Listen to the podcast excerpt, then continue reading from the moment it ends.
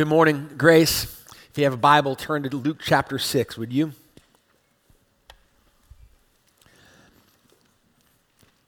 And I'd like to pray. I know we just prayed in that song, but I'd like to pray for us as we come to God's Word. Lord, with your Word open now, we're going to hear Jesus' words himself from a sermon he preached to crowds, needy crowds. We're needy this morning too, Lord. And Lord, even as we just prayed, give us this day our daily bread. We know that we need more than just food, uh, but your word. Man shall not live by bread alone, but by the very word of God. And so with your word this morning, I pray, Lord, you would feed us with today's bread that we need to nourish us, uh, to grow our faith, to grow our hope, to grow the fullness of joy we know in you. We thank you for Jesus and his word. Amen. So, like I said, right now, we're going to be in the next four Sundays uh, finishing Luke chapter six, which is an extended sermon that Jesus preached. So if you have a red letter Bible, you're, these words are in red. These are the very words of Jesus that Luke has for us. And as I've been prayerfully meditating on them this last couple of weeks, uh, anticipating today, uh, a few reasons have struck me as to why maybe you need to hear Jesus' words this morning. These aren't all the reasons. There might be other reasons that God has for you to hear these words, but here's just a few that might be true. Maybe you trust him. You are seeking to live a life of faith, to live faithfully for God, but it's harder than you imagined, maybe in particular in this season. Maybe you can relate to Asaph. He wrote some psalms. seventy-three in particular is a brutally honest psalm that he wrote. And here was his problem. He looked around him as he was trying to live faithfully, and he sees all these godless people living it up, having an easy life, having all the food that they can eat, all the finer things, and life just seems to be going great for them. And meanwhile, he is not experiencing that. And he says to God, "Truly God is good to those who are pure in heart," right? But that's not what he sees, and he says, "As for me, my feet had almost stumbled. My steps had nearly slipped. I was envious of the arrogant when I saw the prosperity of the wicked."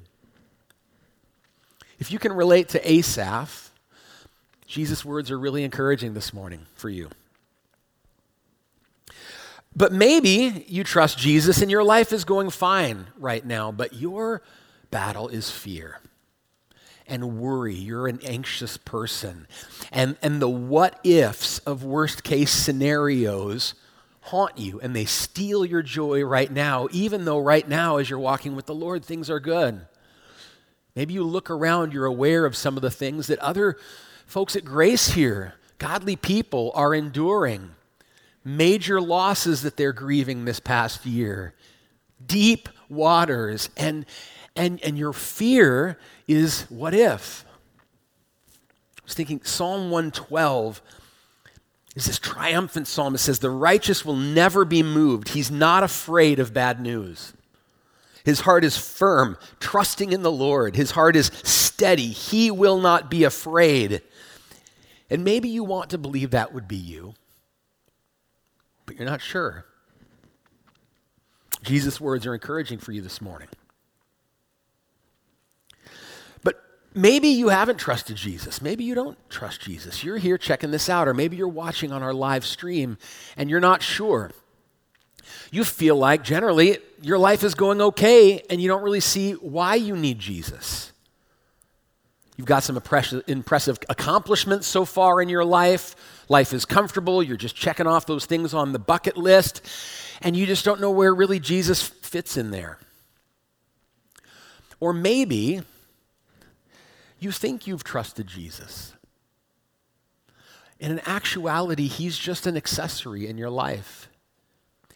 He just fits in a nice little corner. He's like an accent rug in your life. And it's nice for like two hours a week to gather with some friendly community here and sing some uplifting songs. And, and then you go back to the rest of your week that practically speaking, doesn't bear any evidence that Jesus has authority in your life and that he makes a real difference at all.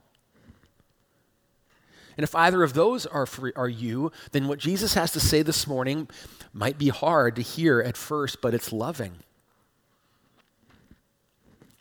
So let's look at what Jesus has to say. First, Luke gives us the setting. Verses seventeen through nineteen, he describes this scene where Jesus teaches. And, and I want to just read this first and picture this because I think it's going to really help us listen well when we get to Jesus' actual words. So Luke six, seventeen through nineteen.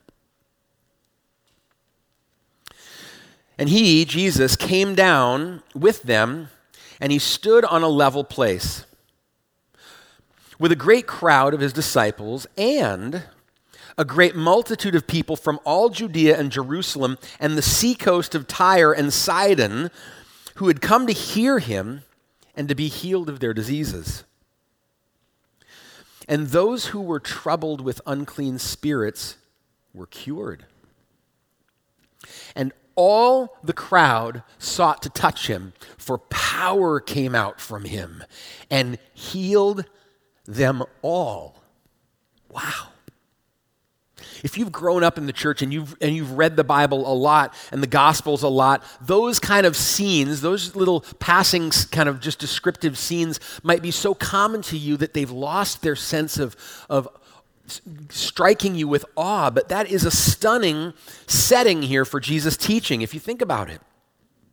Here he is. There's three groups now here. He had gone up on the mountain to pray all night with a bunch of disciples. In the morning, he selected twelve of them, we heard last week, and he names them apostles, which means they're going to play a particular special role as eyewitnesses to his life and death and resurrection, and their testimony to those things will be the foundation for God's kingdom to spread and grow throughout the world. So now he's come down to this level place, and the twelve are there, and all these disciples disciples, but notice there's some other people here now. There's this great multitude from all the surrounding area of Judea and Jerusalem, but even as far as Tyre and Sidon, which are these two wealthy seaport cities.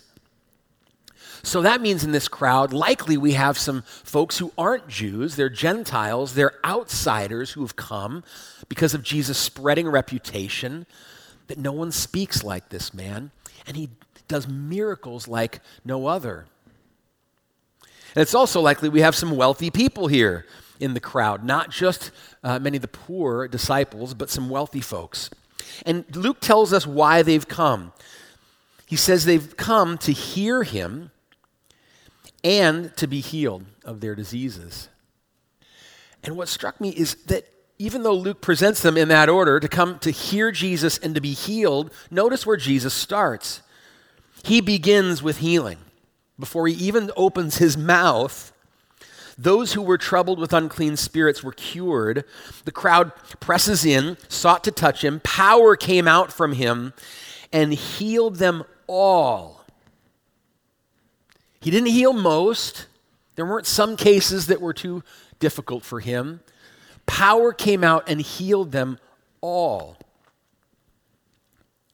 When you read that Jesus healed them all, one thing that teaches you about Jesus is there is not a single effect of the curse that is beyond his power to fix and to heal and to restore. We can't doubt his power. Power came out and healed them all. So I want us to picture now, as you imagine that crowd, everyone who came was healed, and now they sit down and Jesus stands to teach them. Can you imagine sort of the sense among this crowd? Can you imagine the picture? I was trying to imagine the sorts of healings we read in the Gospels that probably were all taking place there. So I picture some parents there possibly who had carried their sick children to Jesus, maybe with fever, maybe unconscious, and now they're sitting with their kids in their lap, ready to hear what Jesus has to say. There were likely lepers who had come, who had been healed, and after years of social ostracism, had maybe felt hugs for the first time in years with tears of joy. And now they're sitting with the crowd, not off to the side. There may have been people who up until that day were carried daily to be sat at the gate of whatever city they lived in to beg for alms because they couldn't walk or they couldn't see. And now they're seeing and leaping for joy. And we're specifically told that people who had been troubled by evil spirits had been cured. Men and women who were sitting there with a clear head, in their right mind, able to hear Jesus' words. Let's make it even more concrete. Imagine if at the beginning of this service this morning, Jesus had walked in and we'd all gathered around him and power had come out of him to heal all of us. Every single illness and ailment and chronic pain and disability and disease and mental health vanished in this room. And we're laughing and weeping and excited. And then we all sit down and Jesus walks up to this pulpit to open his mouth. I imagine we'd be pretty eager to hear what he had to say. Do you think that if Jesus then stood and he made you promises that sounded too good to be true, having seen what you just saw, might be more encouraged to believe that he can deliver the goods? And if he warned you of ways that lead to death, you may be more inclined to believe that not only does he know what's best, but he wants what's best for you. Question I want to ask you is, when you listen to Jesus' words, do you remember who it is that's speaking to you? And what he can do? And what he wants for you? Because when we don't, and we we forget this constantly, we forget who's speaking to us, and Jesus' words kind of come down here in this realm of things that we can take or leave based on whether or not they resonate with how I feel or see things. But when we remember who Jesus is that's speaking to us, his words are elevated again to their appropriate place, and they bear weight. So let's hear this morning what Jesus has to say for us with a clear view of who he is. So let's back, look back at the text. We're just going to spend time in six verses this morning, or seven, twenty through twenty-six. But if you look in your Bible, from verse twenty all the way to verse forty-nine, the end of the chapter, is what we call the Sermon on the Plain, because it says at the beginning that he stood on a level place. So he's, he's in this wide open place, and he, and he teaches to this crowd. And we're going to look just at these first seven verses, like I said, but if you know this section of the Bible and you know the Gospel of Matthew, you'll know that much of what Luke records here, Matthew records in his Gospel that we call the Sermon on the Mount. Matthew has more content than what Luke uh, includes here, and even some of the same material that they both record aren't worded exactly in the same ways and, and, and give some different emphases. So we might ask, well, how do these relate to each other? And then how should we listen to Luke's account of Jesus' teaching? Well, I think the two most likely things are, one, they may be recording the same teaching occasion, but they're both summarizing, right? We, we know even Matthew's account, if you read it out loud right now, it's probably shorter than what Jesus actually shared, right?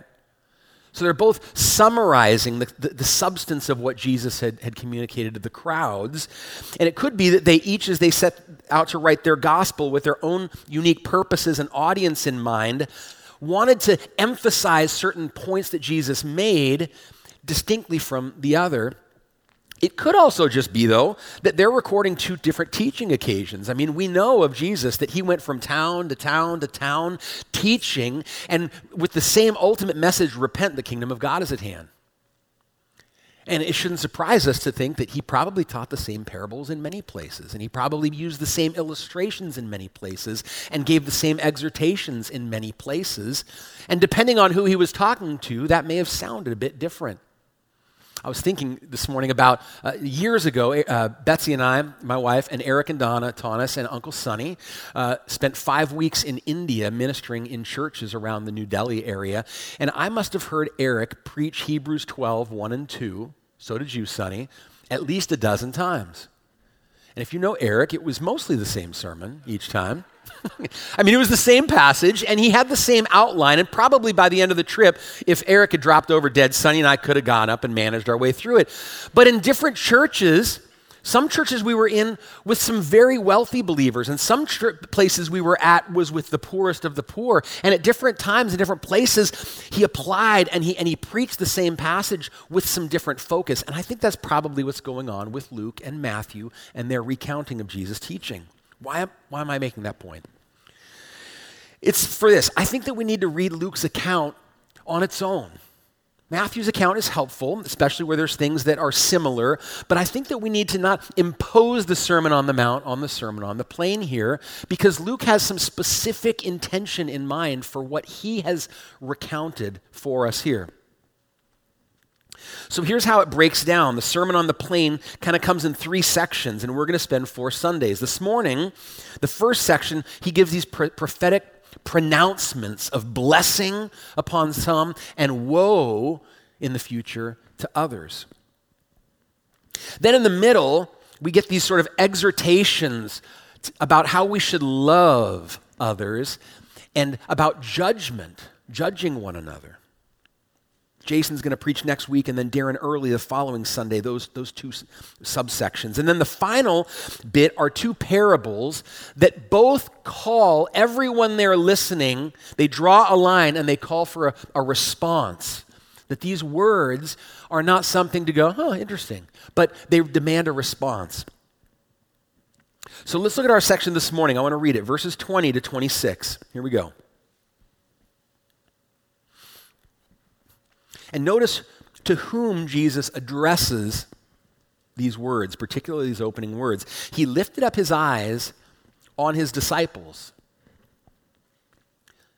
Now, those who weren't his disciples are here too, and they're listening. But he speaks to his disciples and he says, "Blessed are you who are poor, for yours is the kingdom of God. Blessed are you who are hungry now, for you shall be satisfied. Blessed are you who weep now, for you shall laugh.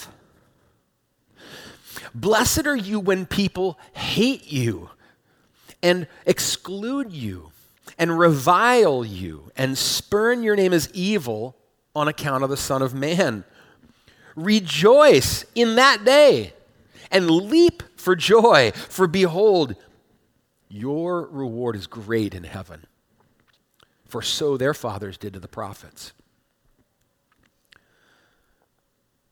It doesn't say this here, but I imagine Jesus' eyes maybe raising up a little bit more widely, and he says, "But woe to you who are rich, for you have received your consolation.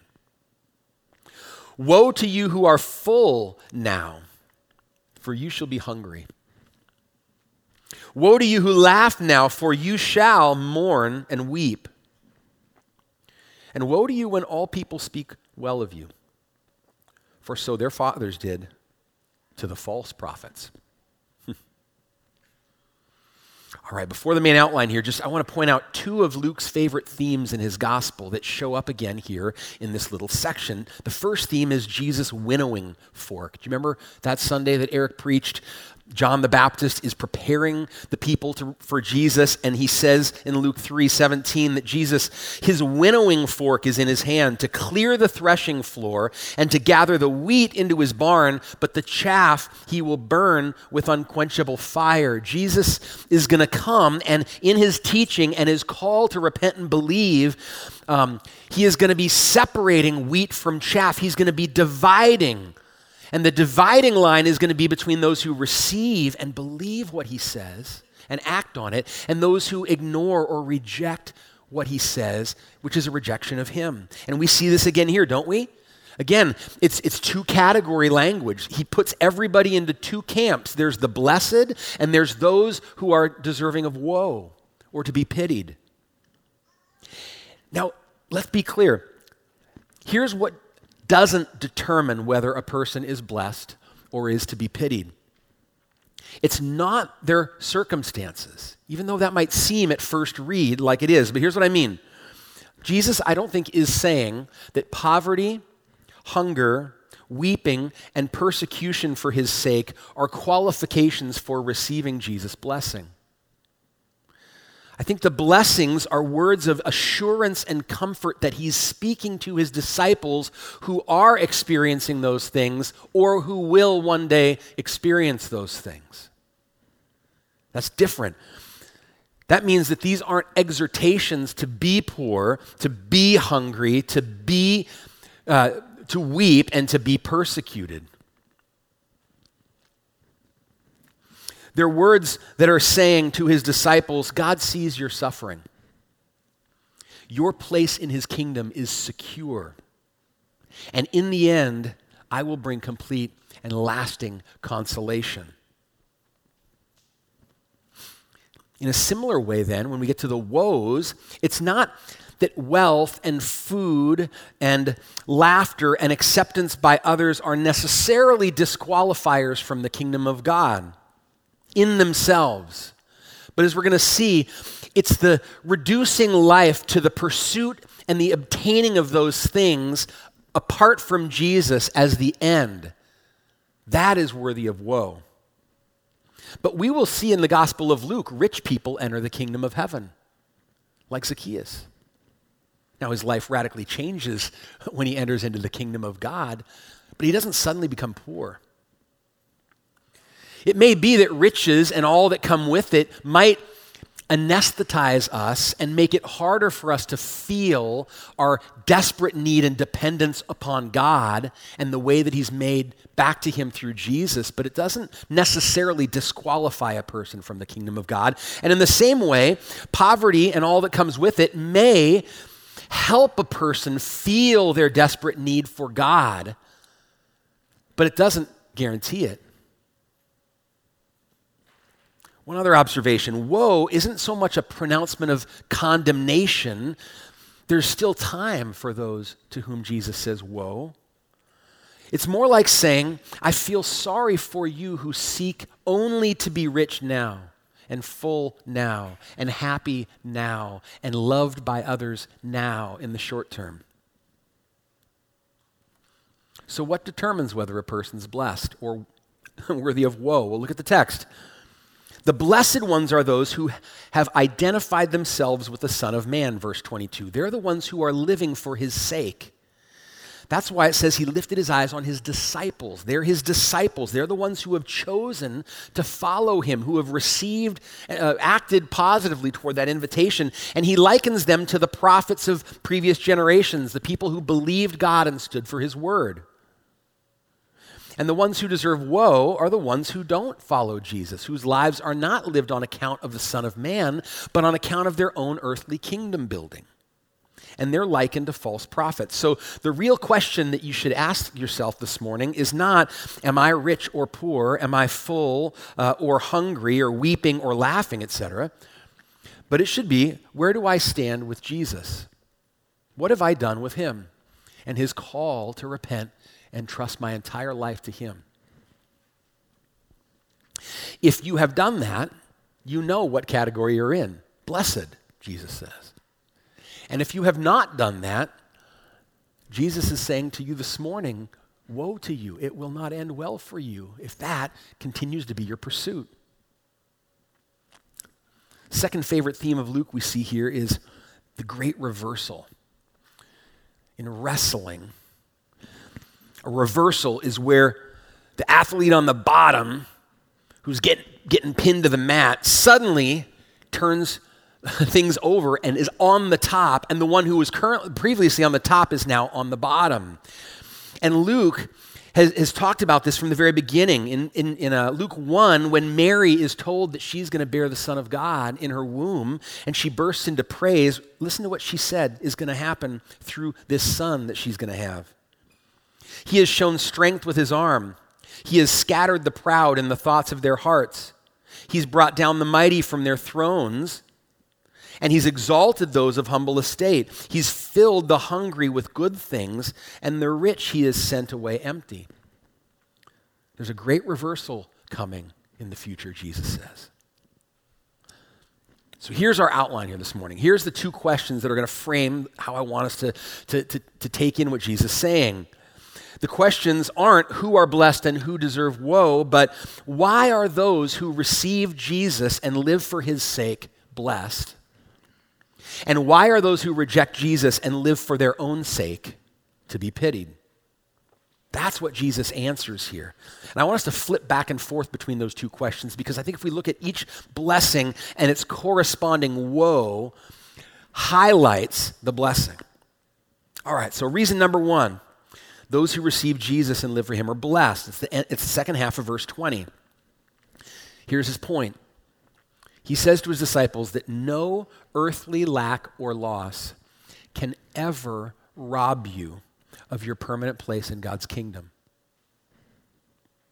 Blessed are you who are poor, for yours is the kingdom of God. To say to a person, yours is the kingdom of God, is to say, you belong to God. You have a place under his kingly authority and care. You are a citizen of his kingdom, which is another way of saying to you, you, yours is the king. He's your king. He's for you. He has graciously taken you under the wings of his loving, sovereign care and has made an unbreakable covenant commitment with incredible promises to you that he will not break. And the point is, no earthly loss or lack you will ever experience can rob you of that. It can never separate you from it, Paul said. Romans eight thirty-five, he lists some of the losses and lacks that you may experience in this life, but they can't separate you from God's kingdom. Tribulation, distress, persecution, famine, the lack of food, nakedness, the lack of clothing, danger, the lack of safety, sword, the end of your life, nothing. That's an incredible promise. And I love he says yours is the kingdom of God. He doesn't say blessed are you who are poor because yours will be the kingdom of God. He's saying to these poor, weeping, hungry, hated followers, even right now in your moment of lack, yours is the kingdom. Your belonging has already begun. Christian, in this very moment of your deepest loss and lack, you can say with confidence, mine is the kingdom right now. It's yours now, both in that you have obtained a promise of the future that's ironclad and God will not renege on, but it's also yours because at this very moment, God is presently active in your life to ensure that you will see that reward one day. Romans eight twenty-eight reminds you, God is now at this very moment dedicating his sovereign authority, his perfect wisdom, all his compassionate care to work all things together for your good. To ensure that all your light momentary affliction, which I know does not feel light or momentary, but he is right now at this very moment in a thousand ways that you might not see, working to ensure that all that light momentary affliction will prepare for you an eternal glory beyond all comparison. That's already begun for you. To have the kingdom of God and nothing else is to have everything. That's what Jesus is saying. That sounds too good to be true. But that's why Paul described himself, Second Corinthians six, as one having nothing and yet possessing everything.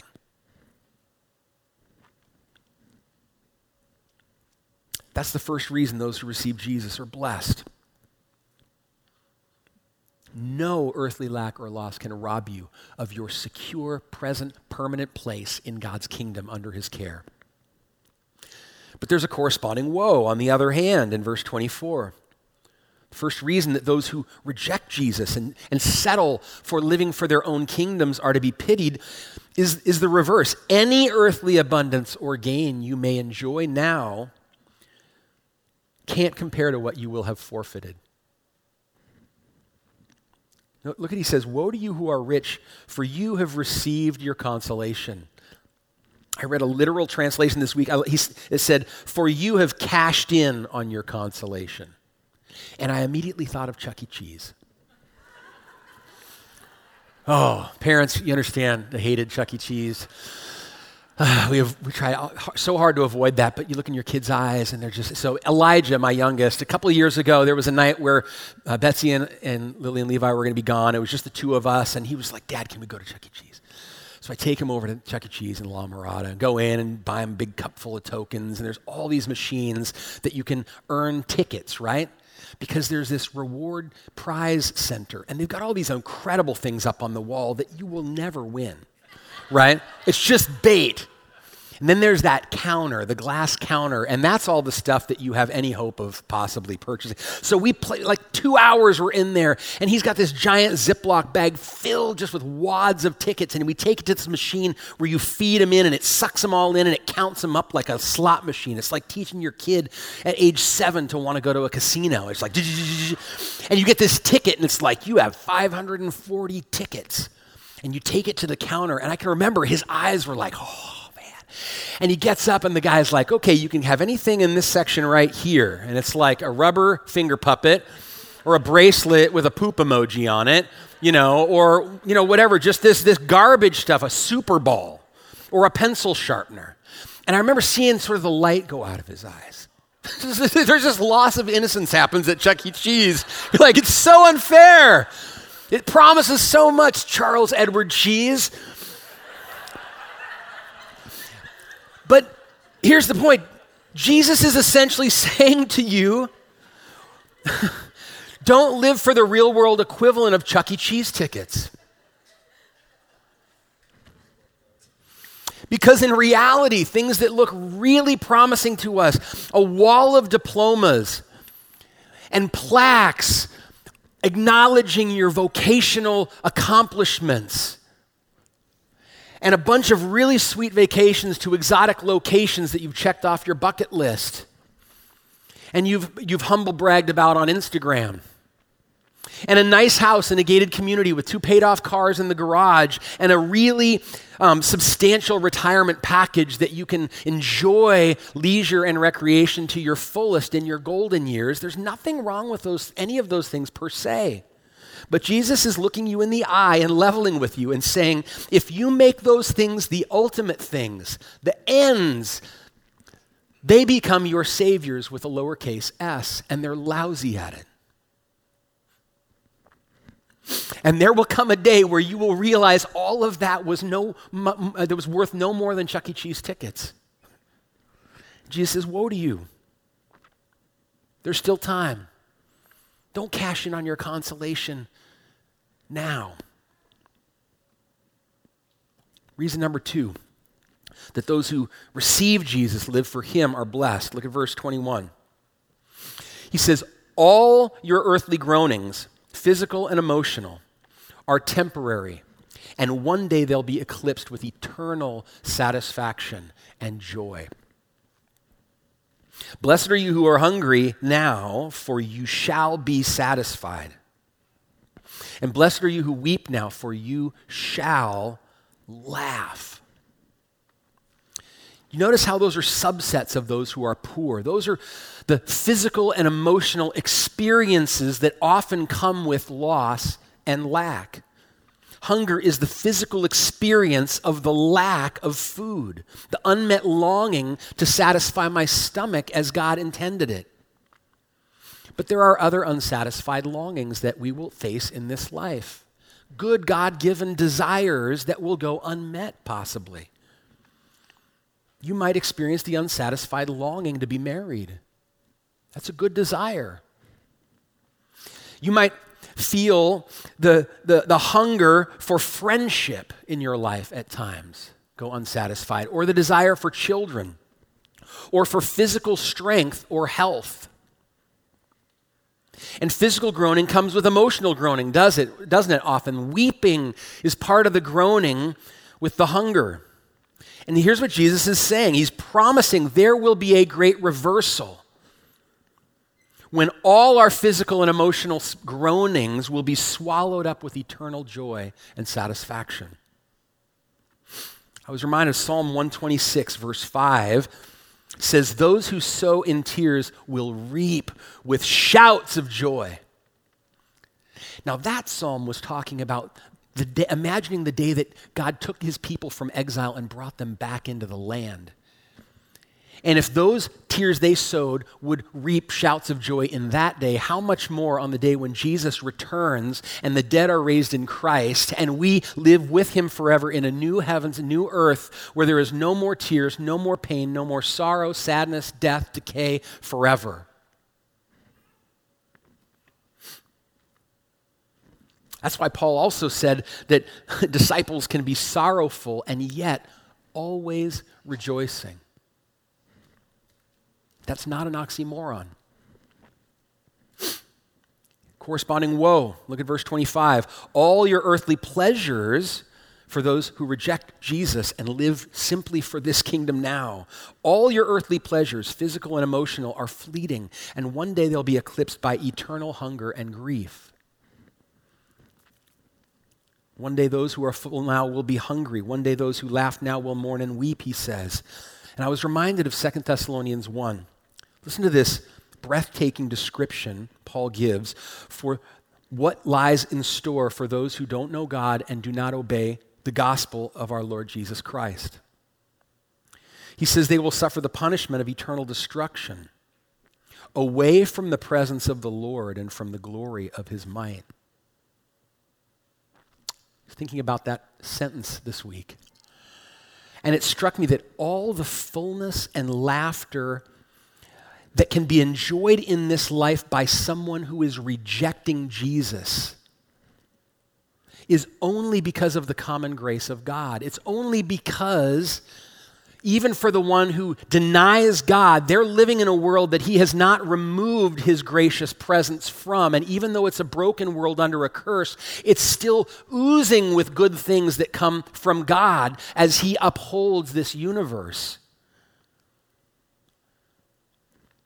Can you imagine then what existence must be like on the day when God permanently and eternally removes the totality of his presence and the glory of his might from your existence? I, I can't comprehend the vacuum of emptiness if God removed every last shred of his common grace from my life and your life. That's why Jesus says, woe to you. Jesus described that experience as weeping and gnashing of teeth, eternal regret.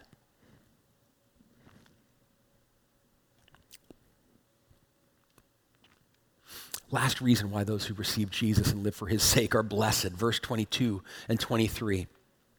He says, all earthly rejection for Jesus' sake will be rewarded with the eternal acceptance of God.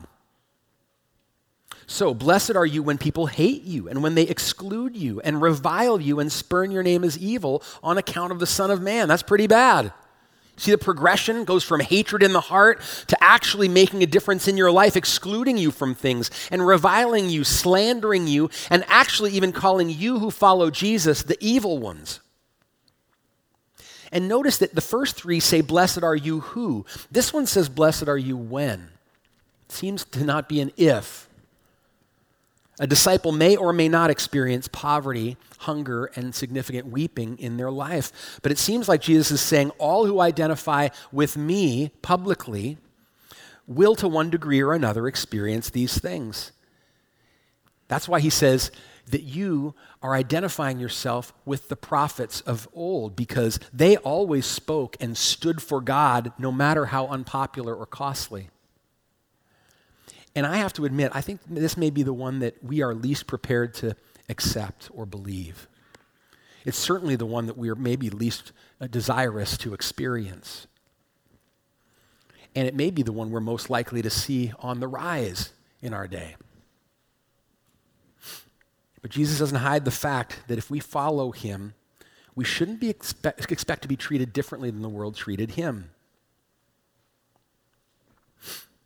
And notice as the as the words intensify with how we will be treated for Jesus' sake, the blessing intensifies. He says, rejoice in that day, leap for joy. That's a bit dramatic. What reason could we possibly have to rejoice in that day? He says it very simply, your reward is great in heaven. And your reward is great in heaven because you get God. That's what makes the reward great, is we get God himself. We get the approval and eternal acceptance of the only one whose opinion matters. Listen to this from Revelation twenty-two. It describes our great reward. No longer will there be anything accursed, but the throne of God and of the Lamb will be in it, and his servants will worship him. They will see his face. His name will be on their foreheads. That's a picture of permanent acceptance and belonging. We are his. Night will be no more. They will need no light of lamp or sun, for the Lord God will be their light, and they will reign forever and ever. And the mention of Jesus as the Lamb in that eternal scene is an eternal reminder of why any of us could ever hope to have the approval or acceptance of God, right? Because he was the Lamb who was slain. He was the one, Jesus, that though he was rich, for your sake became poor, so that you, through his poverty, might become rich. And his poverty included hunger, and his poverty included weeping. Deep, guttural weeping in the garden as he anticipated what he was going to face to earn our acceptance with God at the cross. And on the cross, he was hated and excluded and reviled, and he hung there on the cross with crowds literally spurning his name as evil, saying, you deserve to be up there because you were a blasphemer. You have misrepresented God. You have claimed to be God, and you're a liar. And he did that for the joy set before him of eternal blessing that he would give to millions by faith in his name. That could be you. If that's you this morning, you are truly blessed. Which leads to the one last corresponding woe, and I'm not going to really take much time because he doesn't give it much time. The last reason why those who reject Jesus live for their own kingdoms are to be pitied should be obvious at this point. Because all worldly approval will give way to the eternal rejection of God. As good as worldly approval might feel for the moment, it's fleeting. You know, in, in the Old Testament, it always looked good for the false prophets for the short term. A king liked what they had to say. They sort of secured their place at his, in his good graces for a moment. But it always went bad for the false prophets in the long term. And Jesus doesn't even give a corresponding phrase here for behold, something like your punishment will be great in hell or something like that, but I don't think he has to. The point is made. The forfeit of all future heavenly reward says it all. So here's where I want us to end. I want us to take heart, Grace.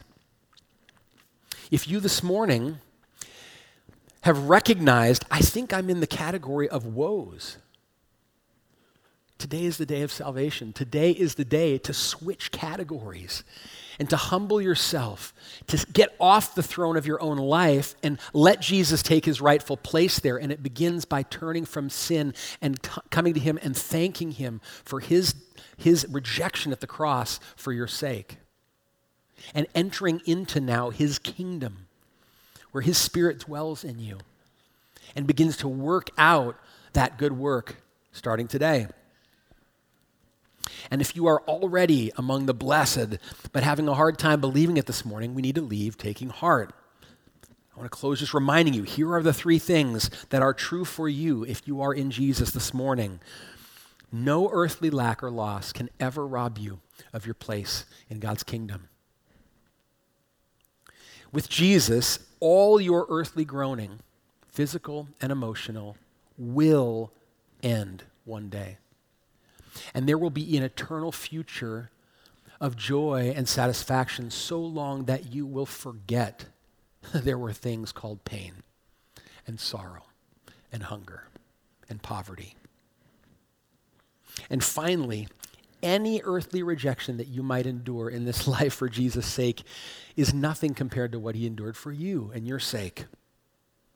And he's eager to reward you greatly with the eternal acceptance of God that he earned on your behalf. The hymn, Be Thou My Vision, has a verse that I think summarizes how we take these truths, these blessings, and we, and we and we trust them. Riches we heed not, nor man's empty praise. Thou our inheritance now and always.